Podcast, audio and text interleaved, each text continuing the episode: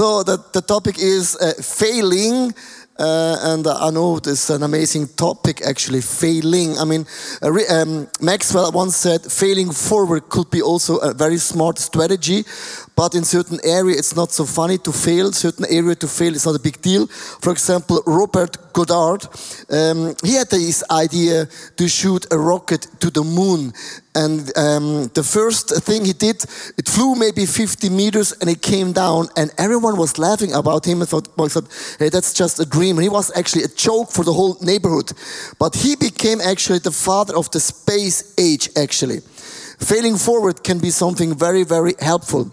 Tiger Woods is another guy the best golf player all times. I mean, I'm playing golf as well. I'm not as good as Tiger Woods. And he won so many titles after years and years and years. He was the first guy who ever won more than 1 billion US dollars only with sport. The first guy ever on planet Earth. And in the year 2010, of course, he lost half of, of, of his money because he got divorced. He gave 500 million back to his wife and his career was actually crashed down in an un, unreal level. He had four surgeries and everyone thought he will never have a comeback anymore. This year, 2019, he won again the US Masters. It's the biggest golf tournament on earth, and he became for that win um, the, the US Freedom Medal in America. Uh, with other words, sometimes failing can be a nightmare, but sometimes failing can be also like a, a blessing in your own journey. People from Texas, who is here from Texas? There's nobody from here from Texas. Texas people are really different. Texas people, they say, it doesn't matter how much milk you spill as long as you don't lose your cow. That's, that's a good quote, right?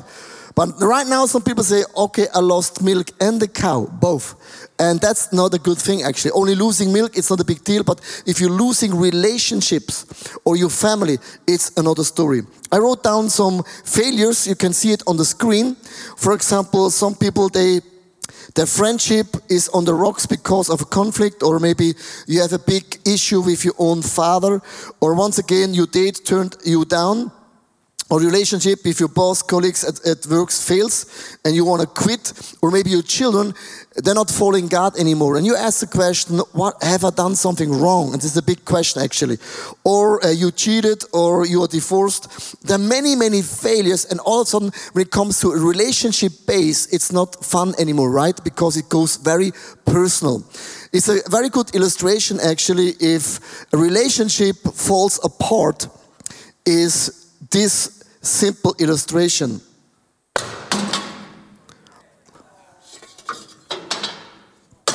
So now, let's talk about broken relationships, right?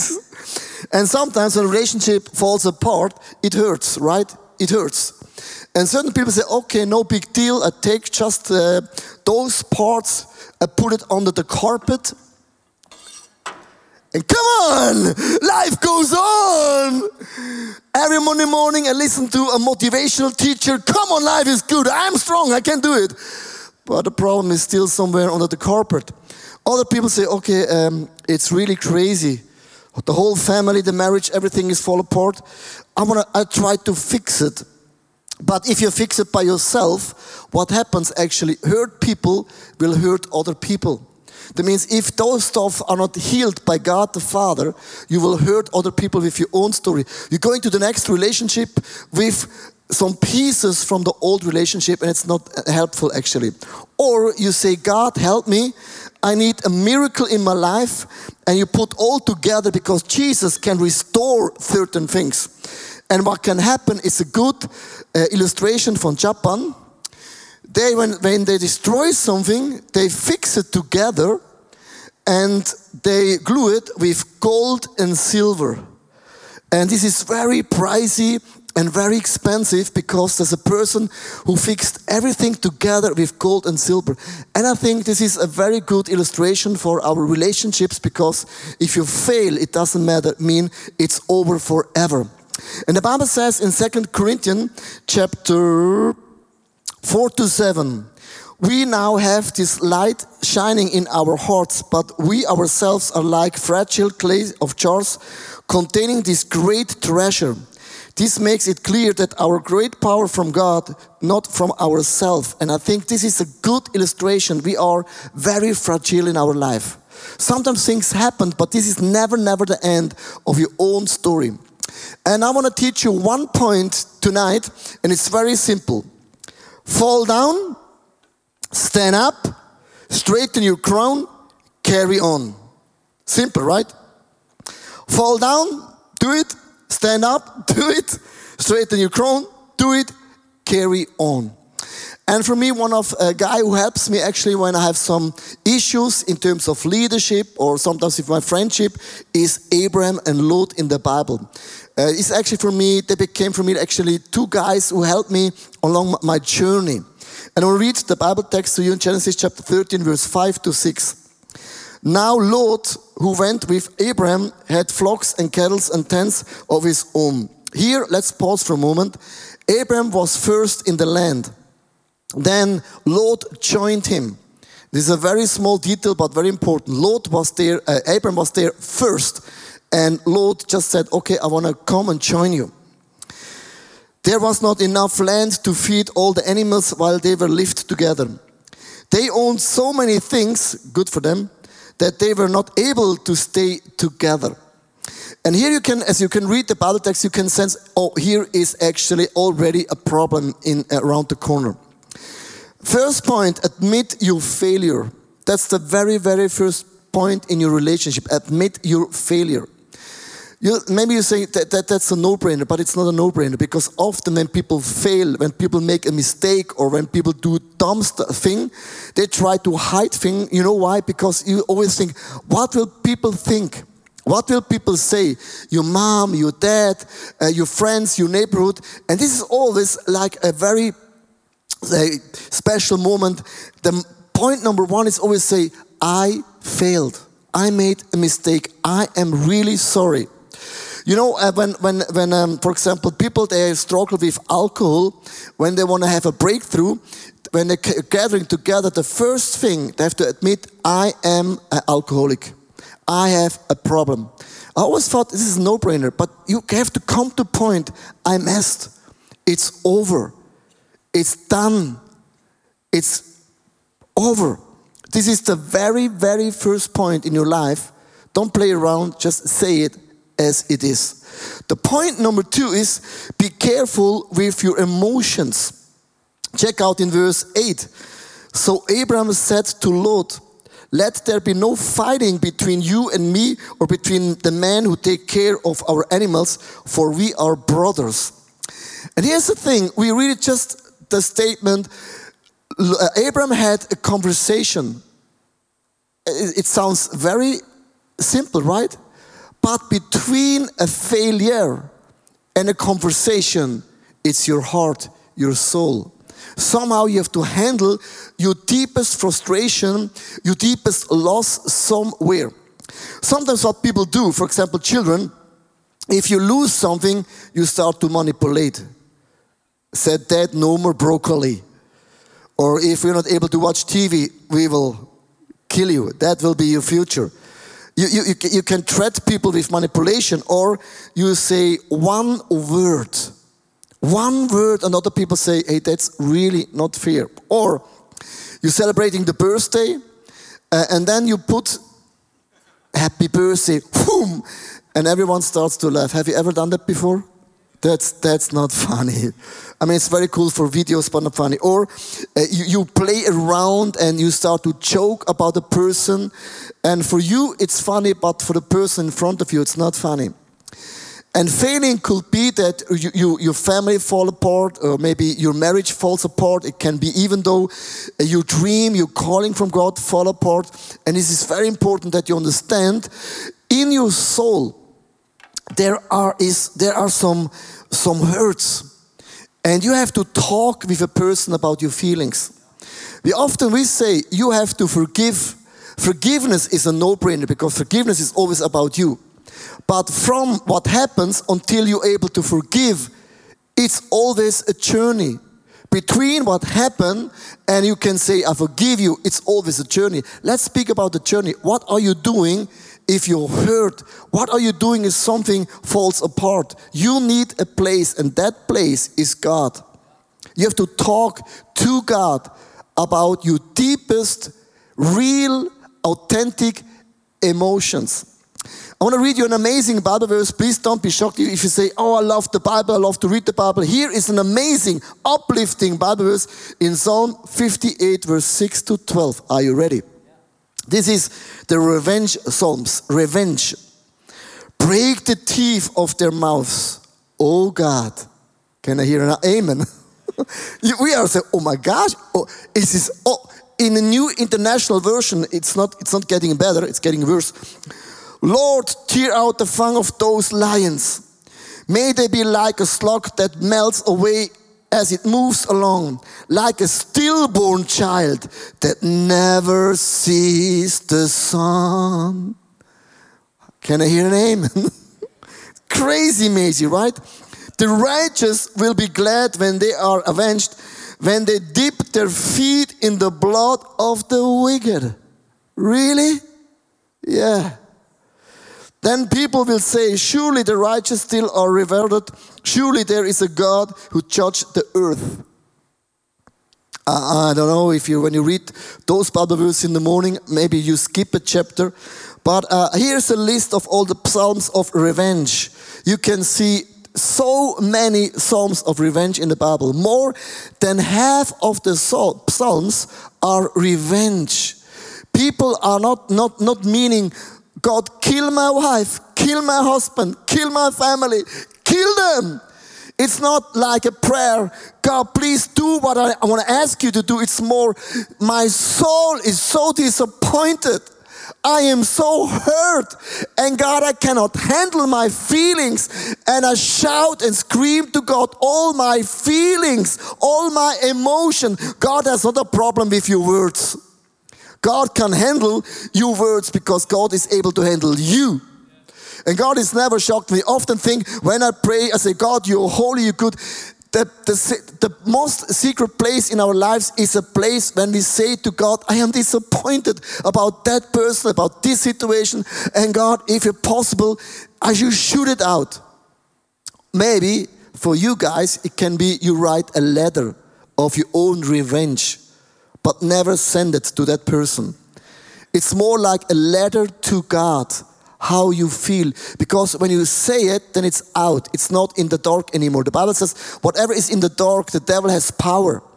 What is in the, on the light, in the light, there's no power anymore. That means the moment when you're writing an email or a letter to God to, for revenge, in the end you say, God, I said all, but I hand it over to you. I hand it over to you. That's the most important thing. You understand? But you need a place where you are super honest and then you hand it over to God because you know God can handle all those stuff. Always when I preach about that, people say, oh, is this really in the Bible? Yes, more than half of the Psalms. The most people only read Psalm 23, the Lord is my shepherd, the Lord is my. This is only one psalm. The next point is define a deadline. This is very, very important. It's not that the whole land is in front of you. Let, let each of us go a different way. There is always, if you fight for your marriage, if you fight for your family, set a deadline. You know why I'm saying that? Because I, I know some people, they, they're fighting for more than 20 years. The husband left, left the family, they cheated, you know, and the wife still believes, is on the knees and asks God for a breakthrough. And after 20 years, nothing happens. I want to give you a very simple illustration about a bridge. You can see this bridge often, like in the Netherlands, also sometimes in America. This has like two parts. A relationship has always two parts. If, for example, you say, I, I fight for my marriage, it's only one part. But if the other person says, I will not fight for the marriage anymore, that means there's, there is no bridge. There is no bridge anymore. And that's why it needs always two parts in relationship. If only you fight and the other person is not able to fight or will not fight, forget the bridge. It's just a dream. It's just a nice illustration. That's why set a deadline how long you believe for a miracle. And if this miracle is not, not, not happening, then just make a clear cut. Here is a story of your former pastor uh, Björn Schäfer, and he set a deadline as well in his own life. Let's hear his story about his deadline. Hey, this is Björn, and uh, about a year ago from this day on, we were still dead sure that we will go to America and plant the first ICF in the United States of America. Uh, Leo even announced that at the conference last year without saying our names. But then in the process, when our visas didn't come through, we were thinking, hey, did we hear God wrong? What is going on? We were so confused. And what brought clarity into the situation of confusion was um, with God and our friends and our leaders, we were setting a deadline. If we don't get our visas till this date, we will continue to move forward and plant a church, uh, but in a different city. Eventually, our visas didn't come to this date, and now I'm sitting in Frankfurt, Germany, and we are planting ICF Startup Frankfurt. And uh, I'm, I'm, so sure that um, this is the right time, this is the right place where we are. I still have some question marks with what this whole chapter was, but I'm, I'm so sure we are a blessing here and we are at the right time, at the right place here. And I want to encourage you if you don't have clarity and you feel God is not speaking to you with a specific decision set a deadline with God in faith, and that will bring clarity to your vision and to your future. Come on. Thank you, Pastor Björn. You know, a year ago, we, we raised money for America. I, I, remember we believed we will go to America. We'll plant the very first church in Denver. It's an amazing place, actually. But we set a deadline because we prayed for so many months and actually years and nothing happens. And the deadline is very helpful because it gives you clarity because you can move on in a new direction. Now comes to me the most important mm, point in the message decide on a blessing attitude. And this is the best, most important point actually because Abraham was in the land first, he was the older one. And you have to understand Hebrew culture is always honoring father and the mother. You honor the older people, you honor those people that have been there before you. And Abraham said, If you go to the left, then I will go to the right. Or if you go to the right, then I will go to the left. This is an amazing, blessed attitude, right?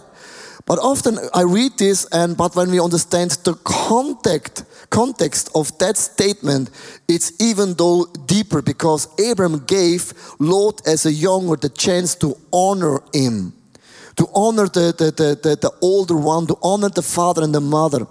And here uh, we say, let, let, we read in verse 10. Lot looked and saw that the Jordan Valley was well watered everywhere, like the garden of the Lord like the land of the Egypt as you go to the Zoar. And Lot saw that piece of land, beautiful, flourishing, blooming, blossoming, everything, and he saw just the blessing. And here's the thing as a younger one, you were not able to pick and choose that piece of land.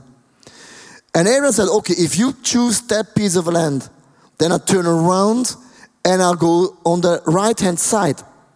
And I want to read you, I want to show you the right hand side of Abraham's piece of land.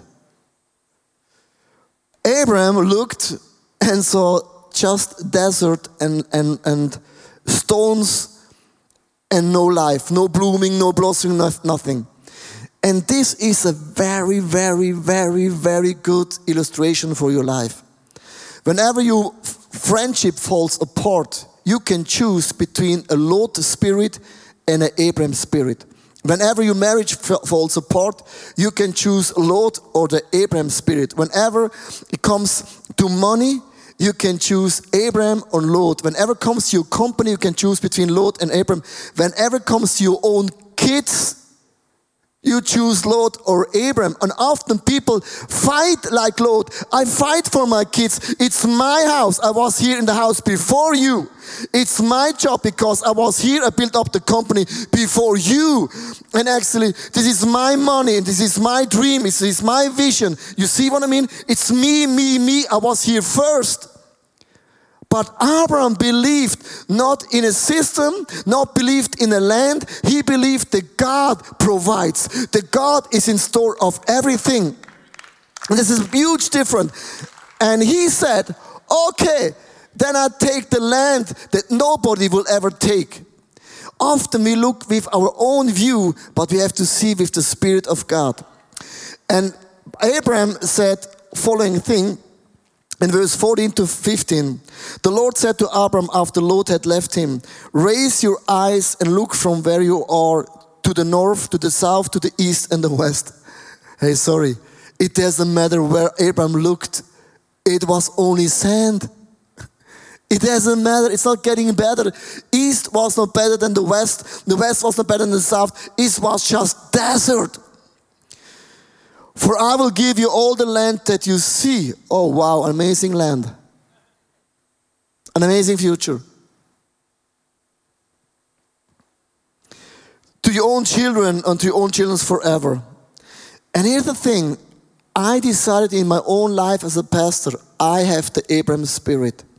Because even though in our church sometimes people stepping out from leadership or stepping out from the staff, or even though, though sometimes my relationship falls apart with other people, whatever reasons, and I always decided in my life, I am Abraham. I bless the people. Even though if I'm be, been here before them, even though if I'm older, even though if I have invest more, whatever, but I say, God, I position myself in the Abraham spirit. And every time when a person left our, our, our staff, we gave them more money than we ever should give because we said, we are generous. We want to bless you with everything. What in the beginning looked so promising for Lot turned out to Sodom and Gomorrah that land. What looked so promising for Lot in the beginning turned that one day his wife will die there because Sodom and Gomorrah was there. What looked not promising in the beginning by Abram turned out as, as the best piece of land. Whenever you are in a situation of fighting, of failing, receive the Abraham spirit. Your failure is not the end. This is my last point. Genesis chapter 13, verse 16 to 17. I will make your family after you like the dust on earth. Just underline the word dust. Because when Abraham saw the land, east, west, south, and east, he saw dust, sand, no life and nothing. And God said, like the dust on earth. So if anyone could number the dust on the earth, then he could number your children's children. Rise up and walk far and wide up the land, for I will give it to you. And here's my statement choose the Abraham spirit. Whenever you have a fight, don't fight for a house, don't fight for a position, don't fight for your own rights. You believe that God fights for you. You know, when God fought with Jacob, do you know who won? God. God wins always. You cannot beat God. It's impossible. You know that? If God fights for you, you are blessed because God fights better than you ever can fight. Or even though if you read the Bible, I mean, the end of the Bible is clear that God wins. He will win. Not the devil will not win. God will win. That means maybe a certain chapter in your life, they're not good. It seems like the devil is above, but in the end of the day, God wins. This is a story. If I trust like Abraham, I believe that God fights for me and God fights better than I ever can fight. And I trust and I believe that God blesses me and blesses Lot too.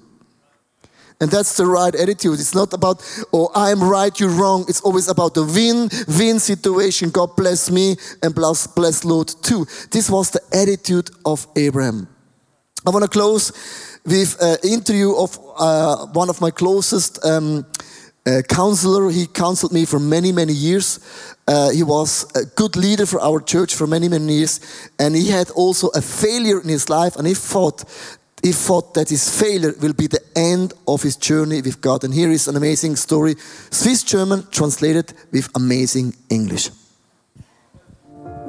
Meine Berufung war es, vor allem Anfang an Pfarrer zu werden. Also, ich will das auch eingrenzen und sagen, nicht einfach Pfarrer, sondern Prediger vom Evangelium. Also es war eine Leidenschaft, einfach fürs Wort und eine Leidenschaft, das Wort rauszubringen. Und schon im ersten Pfarramt total gescheitert. Nach sieben Jahren hat meine Frau dann gesagt, nicht mehr mit mir. Ich kann so nicht mehr. Weil ich habe natürlich im Grunde genommen Gemeinde geheiratet und nicht meine Frau. Und für mich hat das bedeutet, das ist Ende Pfarramt, Ende Predigen. Nachdem dann im Gericht das Urteil gefällt war, bin ich aufs WC rausgerannt und habe gekühlt wie ein Hund. Und habe dann meine Kündigung im Kinderwald eingereicht, weil ich gewusst habe, ich werde nie mehr auf die Kanzel gehen. Und das ist ein ehemaliger Missionar, ist hier Kinderwaldspräsident gewesen. Und er hat mich dann zu sich geholt und hat gesagt, ich kenne die Hintergründe und ich mache sie jetzt zum kantonalen Hilfsprediger. Sie können jeden Sonntag irgendwo predigen, im Land um und Pfarrer ersetzen. Und so bin ich dann im Land umgetingelt, aber es war ein dreijähriger Kampf, wo ich dem Gott beweisen wollte, ich kann gar nicht mehr Pfarrer sein. Ich habe Predigten auch nicht mehr vorbereitet, weil ich dachte, ich will dir zeigen, Gott, dass man so einen nicht mehr brauchen kann. Dann habe ich noch Heilpädagogik studiert, habe eine Ausbildung gemacht am Fernsehen für Film und und. Und habe dort versucht, in den Boden unter den Füßen überzukommen. Immer mit dem Gedanken, nie mehr auf Kanzler. Und in dieser Verzweiflung habe ich dann zum Römerbrief gegriffen. Und ich bin dann bis zum siebten Kapitel gekommen. Und beim siebten Kapitel ist dann der Zwanziger gefallen, wo ich plötzlich kapiert habe, dass Gott ja eigentlich darauf wartet, dass ich meine Milch abgebe und endlich akzeptiere, dass es noch eine Gnade gibt, wo ich absolut nichts kann dazu tun dass Gott mich liebt, sondern dass Gott mich auch als geschiedener Mensch absolut lieb hat, bedingungslos. Und wo mir das in dem siebten Kapitel bewusst worden ist, bin ich noch in, meinem Büro umgetanzt wie ein Löli und habe gejuchzt und gejubelt und tobt. Aber für mich ist das der Wendepunkt auch in der Verkündigung vom Evangelium, dass es keine Vorbedingungen gibt, die ich kann leisten kann, sondern dass Gott mich absolut bedingungslos liebt, wie ich bin, mit all dem Zeug, das an mir hängt. Nicht nur, dass er mich liebt, sondern dass er aus dem Scheitern heraus wird, etwas Gutes machen. Und das ist es im Grunde genommen. Wir haben einen Gott, der in Trümmer hineinbaut und im Scheitern hineinbaut und das Scheitern benutzt, um noch etwas Besseres zu machen. Also es ist gar nicht immer nur, wenn die Umstände rosig ist und alles rund läuft, dass dann das Reich Gottes vorwärts geht, sondern manchmal, wenn wir zuerst auf die Nase gehen und scheitern, und das bringt manchmal das Reich Gottes viel, viel besser und kräftiger und schneller vorwärts, als wir es gut meinen und können. Ich meine, Paulus oder wo vorher Christenverfolger war und Blut an den Händen hatte, der ist nachher zum Weltapostel geworden. Ich wäre nie an dem Punkt, wo ich bin, wenn ich nicht Blödsinn gemacht hätte. Ich sage nicht, dass Blödsinn der Weg zur Frucht ist, aber ich sage, Blödsinn kann den Weg zur Frucht nicht versperren, sondern dort, wo wir uns demütigen und unsere Herzen zerbrochen sind, kann auch mehr Frucht entstehen. Also ich habe einfach keine Angst mehr vor dem Scheitern.